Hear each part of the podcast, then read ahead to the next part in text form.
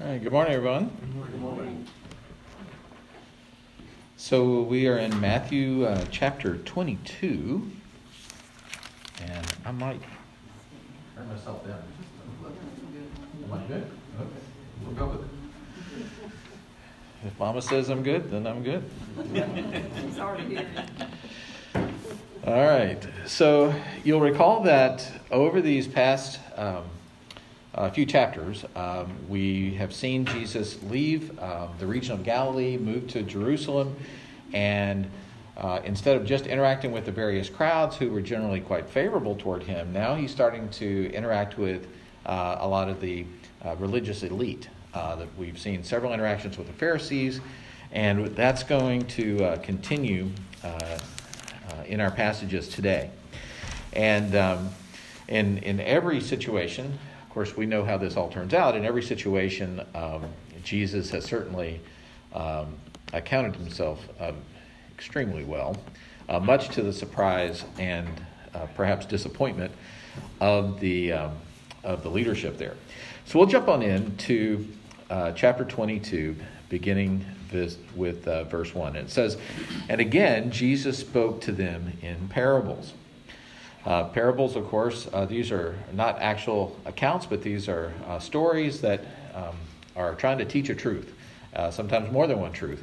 And as those of you creative types, sometimes you know that it's easier to convey a truth through sometimes a story or a poem or a piece of music or a painting, sometimes easier than you can in an actual account. So Jesus is using parables, and he says in verse 2, "The kingdom of heaven may be compared to a king who gave a wedding feast for his son. And he sent his servants to call those who were invited to the wedding feast, but they would not come. And again he sent other servants, saying, 'Tell those who are invited, see, I've prepared my dinner. My oxen and my fat calves have been slaughtered, and everything is ready. Come to the wedding feast.' But they paid no attention and went off, and one to his farm and another to his business, while the rest seized his servants, treated them shamefully, and killed them. And the king was angry, and he sent his troops and destroyed those murderers and burned their city. He said to his servants, 'The wedding feast is ready, but those invited were not worthy. Go therefore to the main roads and invite to the wedding feast as many as you find.' And those servants went out into the roads and gathered all whom they found, both bad and good. So the wedding hall was filled with guests." We'll pause there. There are a couple of accounts of wedding feasts in the Gospels. Luke has one that has some similarities, but it also has some differences. And you could run into trouble if you try to consider that they're both the same story. They may be the same setup, but both of these stories are kind of picking up on the concept back in Scripture. There are places in Isaiah, for example, where God's described as setting a feast for his people. And so it's a similar setup, but they're not the same story, so you have to force some things if you think that they are. But it's pretty easy to see who the big characters are, and this would not have been lost on the people that were hearing this. You have the king giving a wedding feast for his son. So the king would be God, and they would have picked up on that. And they probably also would have picked up on the fact that the son might have been the Messiah. It's hard to know exactly where they were on this at this point, but certainly that's Jesus's angle. A wedding feast for his son. And who is the bride for the son? The church. Those people that are being prepared for Jesus. So here we have this wedding feast, and there are people that are invited. There's an invitation list of, who do you want to come to this party? And so the servants go out and talk with the people that are on the list. And no takers. it says, they wouldn't come. Well, the king says, maybe those servants weren't as persuasive. Maybe I just need to try again. And so he sends a second set of servants and says, look, I prepared my dinner, my oxen, my fat calves have been slaughtered. Everything is ready. Come to the wedding feast. You would think that second call might have made a difference. Now, I may have told this story. I don't recall, but when you are at Atrium and Health, back then it was Carolina's Healthcare. When you get 20 years, they have all the people who've been with the organization 20 years, 25 years, 30, 35, and so on. They have a big party once a year, a kind of a recognition dinner. And so when I hit my 20 years, I got the invitation, hey, it was kind of a dress-up thing. It was at a hotel where there was going to be a banquet, and you would, meet all the bosses and, shake their hand, and it was kind of a receiving line sort of thing. And it was a big deal. It was on a Monday, and I had given some thought to going, but I just knew it wasn't going to work out. My Monday was crammed full. It was just, it was going to, by the time I finished up and got everything at the office and then to drive to Charlotte, it just wasn't going to work. And so early that morning, I wrote, the invitation was coming from Michael Tarwater, who at that time was the CEO of Atrium Health. Now, at that time, we had around 45,000 employees. But I wrote him and I said, Mr. Tarwater, I know you're having this event today, and I'm really grateful. I've had a good 20 years here, and I've really enjoyed it. I appreciate what you do for us. But regretfully, I'm not going to be able to come. It's just going to be a really busy day. I'm on call, and I'm not going to be able to make it by the time I finish and try to get up there, because we're not exactly close to downtown, and we're on the fringes of Atrium Health's footprint. And that was it. And I went on my merry way. Well, there was a knock on my door around 10 o'clock that morning, and the nurse asked me to step out, and I said, what's up? And usually they don't interrupt me unless another doctor's calling about something or in the emergency room or something. And they said, Mr. Tarwater's on the phone. There you go. I said, okay. So I made my apologies to the person I was seeing. I stepped out, and I said, hello, and said, hi. This is Mike, and I got your note. I greatly appreciate that. He said, but Bart, I really want you to come. I really want you to come. It's a really nice night. Bring your wife. And I'm like, it's. He said, look, I know you'll be running late. I'll have my personal secretary wait for you at the door, and she will escort you to your spot. You won't have to hunt for a seat. It'll just be there for you.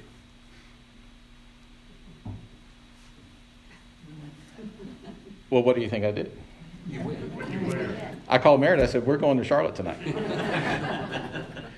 and sure enough, everything happened just like the gal was there looking for me. And she took us to our table, got us seated next to some people that we happened to know. And there was a break. Intermission, Mr. Tarwater came by the table and said hi, and it was just really nice. So I thought about that when I was reading this. Here's not just someone throwing a party, but the king was throwing a party, and the king comes and asks you, "Do you want to come?" And you say no. And then the king comes and asks again, do you want to come? Who doesn't come? But these people didn't come. So are we really surprised in verse 7 that the king gets angry? He sent his troops and wiped them out, destroyed the murderers, and burned their city. But he wasn't done. He said, you know, there's still going to be a wedding, and there's still going to be a feast, and I still need some people to help celebrate. And so he tells the servants, go to the main roads, invite to the wedding feast as many as you can find. Gathered all whom they found interesting, both bad and good. Now, this would have been interesting to the Pharisees hearing this, because not only are they aware that they were part of that original chosen, they would have assumed from this heavenly king, they would have been on the invitation list. But now we see that the king is reaching out to whoever, whether they were even good or not. Not the twist in the story they were probably expecting.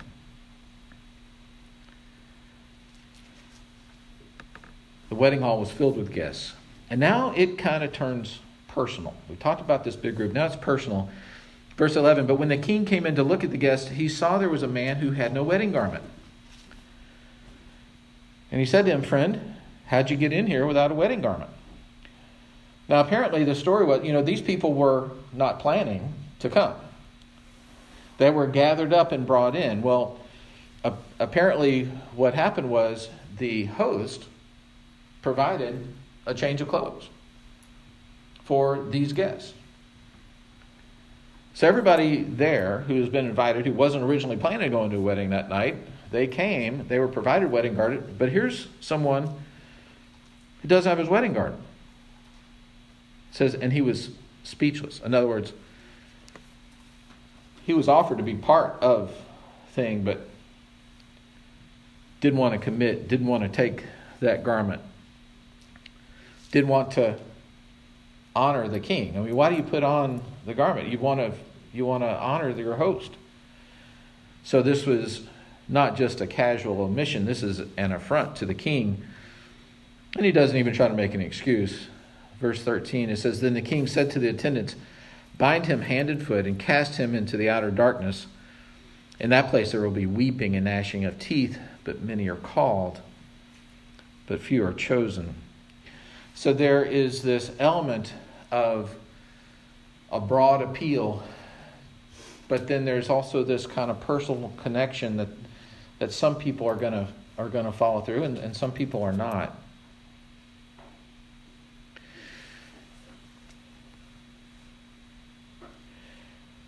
Interestingly,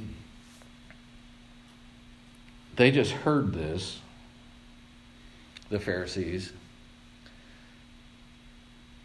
And you can imagine when he finishes the story, there would have been, you know, some talking, you know, some murmuring. What does it mean? Is he talking to us? What does that mean? Who was it that made it to the wedding? They knew he was not easy to trap, but they were not deterred. They said, let's try again. So in verse 15, we have their latest attempt.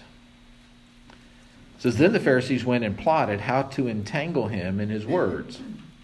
Now, the thought occurs to me, you know, what if they had entangled him with his words? Would that have really been enough to negate everything that happened? But I guess this is all they're down to. You know, they couldn't dispute the many witnesses of all the miracles. Now they're just trying to, you know, I don't know. I guess they were just used to these word games, it sounds like. Anyway, the Pharisees went and plotted how to entangle him in his words, and they sent their disciples to him along with the Herodians, saying, teacher, we know that you are true and teach the way of God truthfully, and you do not care about anyone's opinion, for you are not swayed by opinions. Now, does this sound sincere? Probably not, right? So, interesting. So, you got the Pharisees. We know their story, right? They've been trying to trip Jesus up this whole time. So, who are the Herodians? So, the Herodians were basically the ones that were really closely tied with the Roman government. Okay. So Herod, the original Herod, was the son of this. There was this leader down in the southern, like, you know, you've got the northern kingdom, you've got Judea, and then there's this lower area, which I can't even pronounce the name of it, but it's down low toward the lower part of the Red Sea. It's down in there. So back in like the 150 BC era, there was this family and this family that kind of got converted into Judaism, and some of the leaders was a really good soldier, a pretty good politician, and got really recognized by the Roman government as kind of being their man. Well, then there was Herod, the son from that. This was Herod the Great, and then Herod the Great, you know, was the one that was ruling when Jesus was a baby, that sent the decree out to kill all the two-year-olds, right? His son, Herod Antipas, had several sons, but his son Herod Antipas is the one that is mostly in the New Testament, right? This is the one that killed John the Baptist and, you know, married his niece or sister-in-law, or maybe she was his niece and his sister-in-law. Anyway, it gets messy after that. But anyway, this is because Herod and the Herodians, kind of descendants and part of that, this whole crew was not looked on with favor, right? They weren't like fully Jewish to begin with. There was like Jewish convert, you know, a few generations back. So you know how it is, you know, if you're not born from a certain place, you're never really from there, right? You're never really from there. And it was like this. And not only that, they were corrupt. They were participating in taxing people. They were closely aligned with they were puppets of the Roman government, basically. And remember, you know, Rome was an occupying force, right? They had taken over.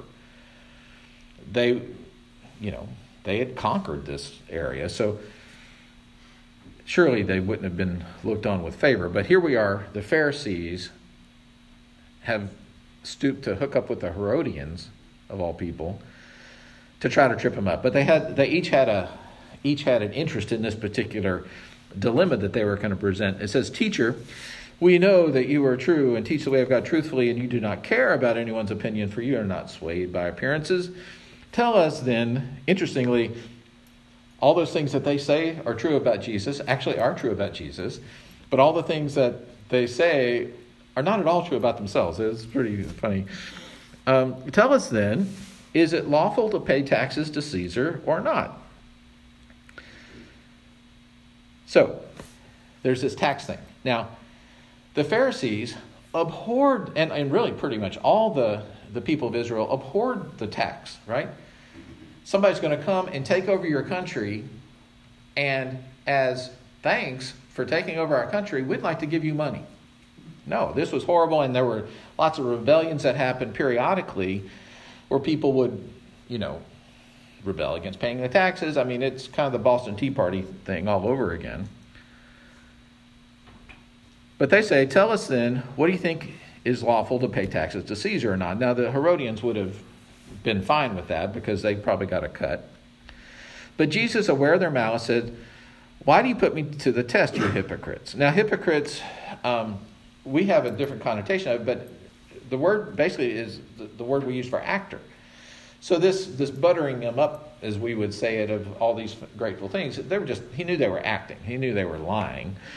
So he calls them out on it. He said, "You hypocrites." And then he says, "Show me the coin for the tax." And they brought him a denarius. Now, so this means they had the coin on them, right? Now, there were a lot of things wrong with the coin by Jewish law, because you weren't supposed to put any image on something because that was considered making an idol. But yet here was this coin that they kept in their pocket that had Caesar's image on it, And not only that, Caesar thought himself to be what?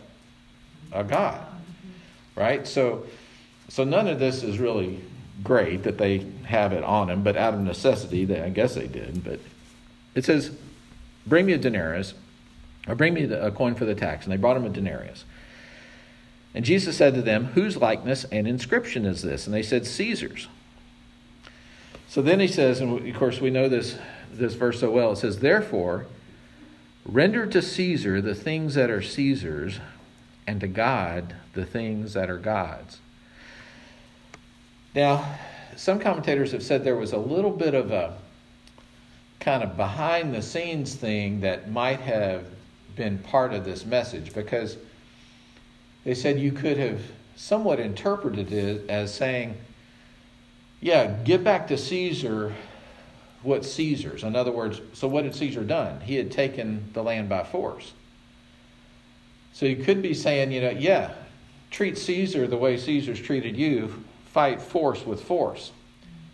So that could have felt a little revolutionary. That could have really been, he could have been called out as a rebel, which was pretty common back in the day. But he was kind of protected because of the very coin that they had given him. Because he could just claim, oh, no, I was just talking about the coin. It says, therefore, render to Caesar the things that are Caesar's, and to God the things that are God's. And so they had thought so long about this question, and not only does he answer their question to their amazement, but he just puts it right back on them. What are you going to do with Caesar, and what are you going to do with God? And again, the context is he's been pounding at them this whole time with these stories, and it's gonna continue. Verse 22, when they heard it, they marveled. And, I just wish I could hear what does marvel mean. They could say, how did he do that? I didn't see that coming. How does he do this? What? How are we going? Verse 23. The same day, the Sadducees came to him. Now, can't you see this? So the Pharisees have been going at him for several days. Now they pull in the Herodians to try to get some help. So the Sadducees were also part of that Sanhedrin, that religious sect, but they did not believe the same things that the Pharisees did. So they had, what they thought was more pure religion. They just believed in the first 5 books of the Bible. If it's not, this was like our version of the King Jamesers. If it's not King James, if it's not in the first 5 books of the Bible, we ain't believing it. Right? We are the pure, we're the real, this was the law, and this is it. Of course, they had to ignore a lot of, prophet type folks to get to that position, but they were the Sadducees, so they've been watching all of this, and they're thinking, don't send a boy to do a man's job. We've got this. So now the Sadducees step up. It says the same day the Sadducees came to him and said, oh, here's this explanation from Matthew. They came to him, and the Sadducees say that there is no resurrection. And they ask him a question, saying, Teacher, Moses said, if a man dies having no children, his brother must marry the widow and raise up children for his brother. Now there were 7 brothers among us. The first married and died, and having no children, left his wife to his brother. So to the second, and the third, down to the 7th. You guys know the old musical, 7 Brides for 7 Brothers? It's cool. If you like musicals, lots of dancing. And they all have Bible names. If a man dies having no children. Okay, where are we? Okay. Verse 26. So to the second and third, down to the 7th. And after them, after them all, the woman died. She had it bad. I guess if you have to go through 7 sons, it takes a lot out of you. In the resurrection, therefore, of the seven, whose wife will she be? For they all had her. You know, hypotheticals will get you into trouble, of course. The thing about the Sadducees is they didn't believe the resurrection because they basically kept telling the Pharisees, well, yeah, but prove it to us from the first 5 books of the Bible, what we call the Pentateuch. Prove it to us from there. And nobody was really having a good go at it. They weren't very convincing. So they bring up this scenario, which is this concept we call the Levirate marriage. And I must admit, I never quite knew what that meant, because the Levirate marriage sounds like something to do with the tribe of Levi. But apparently, it just comes from a Latin word back in the day when it was first translated into Latin, L-E-V-I-R, and this is not for me, the commentators, apparently is Latin for like brother. So it has nothing to do with Levi or the tribe of Levi. It just, they call it the Levirate marriage because it was this concept of kind of picking up the slack for your brother, so your brother's family would have some inheritance and so forth. Anyway, they pose this question, which is ironic because they didn't believe in resurrection anyway. Verse 29, but Jesus answered them, you're wrong, because you know neither the Scriptures nor the power of God. Well, they would have probably loved that.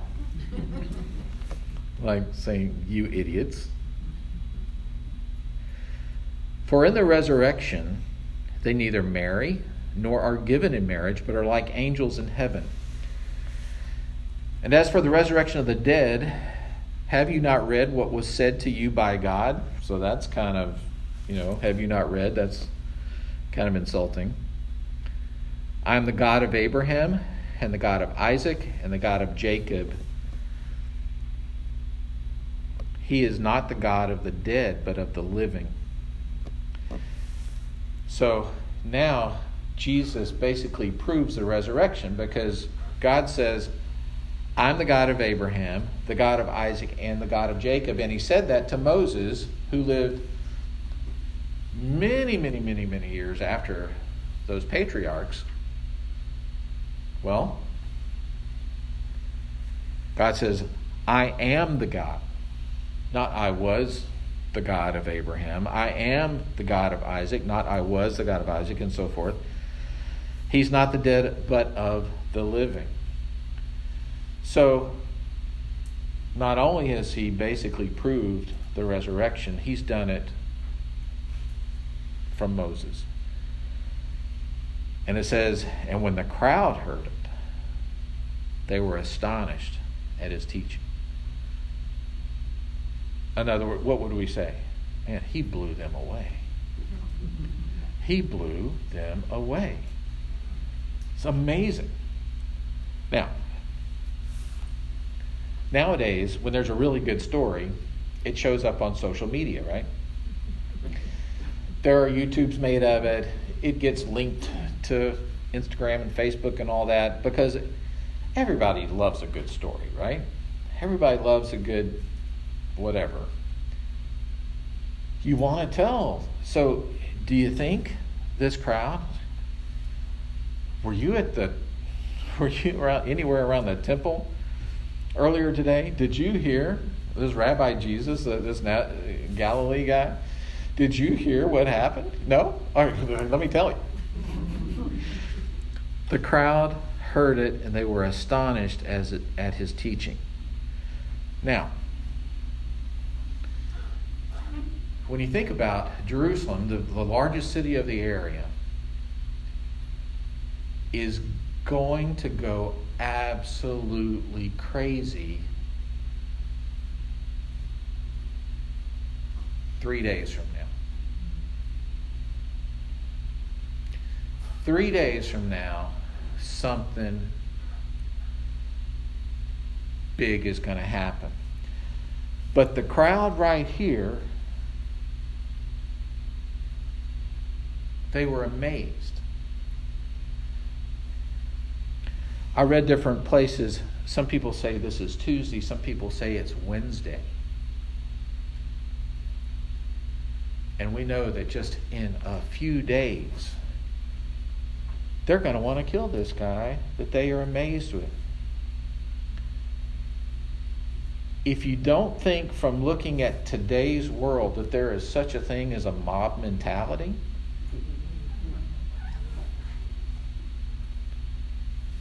has human nature changed all that much? If you don't think an entire city can lose their mind, my apologies to those parts of some of these cities that I'm sure, God has people everywhere, and I'm sure they are praying hard. But things can change on the turn of a dime. I mean, a mob mentality, I don't know how you explain it. I'm sure there are people that have tried, but we're just bad people. Aside from Jesus, we're just really bad. When the crowd heard it, they were astonished at his teaching. Can you feel the momentum kind of building?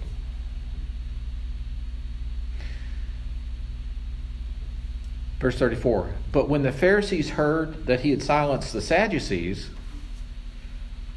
they gathered together, and they were thinking to the Sadducees, it's not so easy, is it? Yeah, it's not so easy. Verse 35, and one of them, a lawyer, asked him a question to test him. Teacher, which is the great commandment in the law? And he said to him, you shall love the Lord your God with all your heart, with all your soul, and with all your mind. This is the great and first commandment, and a second is like it. You shall love your neighbor as yourself. On these two commandments depend all the law and the prophets. So he's got the Sadducees and the Pharisees covered there, the law and the prophets.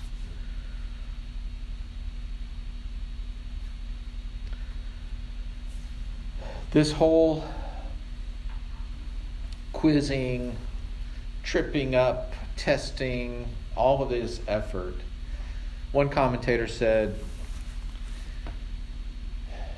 made the point, which I thought was good. Back in the day when the priest selected the lamb that was going to be slaughtered for the Day of Atonement, what was it that was special about that lamb?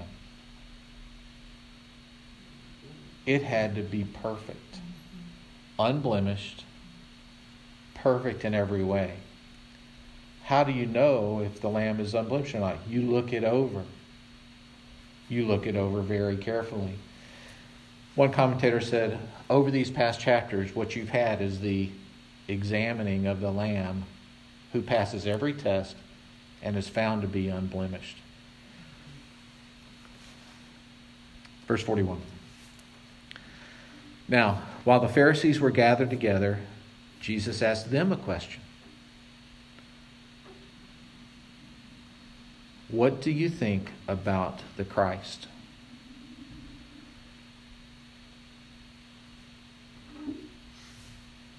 Whose son is he? And they said to him, the son of David. They were good Jews, good in quotation marks. They were looking for Messiah. For all of their religious jealousy and so forth, they were oppressed too. They didn't like the Romans in their land any more than anybody else. They didn't like having to pay taxes to Caesar. They wanted Messiah. He said, whose son is he? And they said to him, the son of David, a title that Jesus himself took on in his ministry years. Verse 43, he said to them, how is it then that David, in the Spirit, in other words, while he was, saying worthwhile, appropriate things, how is it then that David in the Spirit calls him Lord? And he quotes a psalm, verse 44, the Lord said to my Lord, sit at my right hand until I put your enemies under your feet. Verse 45, the heart of this riddle, If then David calls him Lord, how is he his son?" And no one was able to answer him a word, nor from that day did anyone dare ask him any more questions. He lays out a riddle, and you got to think he hopes they figure it out. In fact, if he had probably come out, in fact, we know this later, right? When he actually is before the council and they ask him, "Are you the king of the Jews?" And all he says is, "I am." And they freak out and tear their clothes and all that, right? When he tells them who he is, they can't hear it. They can't accept it. They just won't know. But in this final act, really, of compassion, knowing that they're into riddles and, you know, that this is the game that they play all the time, he gives them a riddle that if they solve it, they can see him as he really is. He lays it out that the Messiah can't just be divine, because it's David's son. Has to be human. But yet, if it's David's son, then how could that son be seated at the right hand of God and being called my Lord? And he just uses the evidence that was there all the time, opens their eyes and lets them look at it in a way that they never looked at it before, and gives them a chance to see who he really is, in a way that they, probably the only way that he would have been open to it. Just very sneaky, right? It's like if you wanted to pass along some information to a computer hacker who was suspicious of everything else in the world, but if he hid that code into a computer and just so happened that the computer hacker was trying to hack it and discovered that was there, maybe would take it more seriously or something. Anyway, and no one was able to answer him a word, nor from that day did anyone dare to ask him any more questions. So there we go. He wraps things up with that group of people, and he's going to turn, you know, there's still going to be some references this next chapter. He's going to call out judgment on this groups of people and so forth. But you can see the momentum building through Holy Week. And once again, we see just what a mighty God we serve, because he pulls in the history, and this has been his plan all along. All right. Cool chapter, chapter 22. Any comments?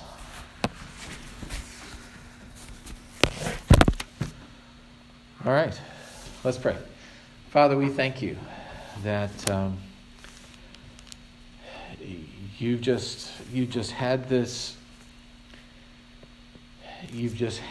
whole plan about who you would invite to your feast, and we are so grateful that we got to be on that list. We're so grateful that through your word and through friends and family, through preachers, through various ways, you reached out to each of us with that invitation, and we were able to accept it and receive your wedding garment, to become your disciples, to become part of your family, to share in that celebration, be part of your church. Father, open our eyes to those that are interested, that want to hear, that need to hear this same gospel message that we were blessed with. Holy Spirit, continue to teach us, continue to keep your hand on us, and continue to prepare those that we'll encounter, and help us step up and give the message they need to hear. We thank you for your Son. In his name I pray. Amen. Thanks, everybody.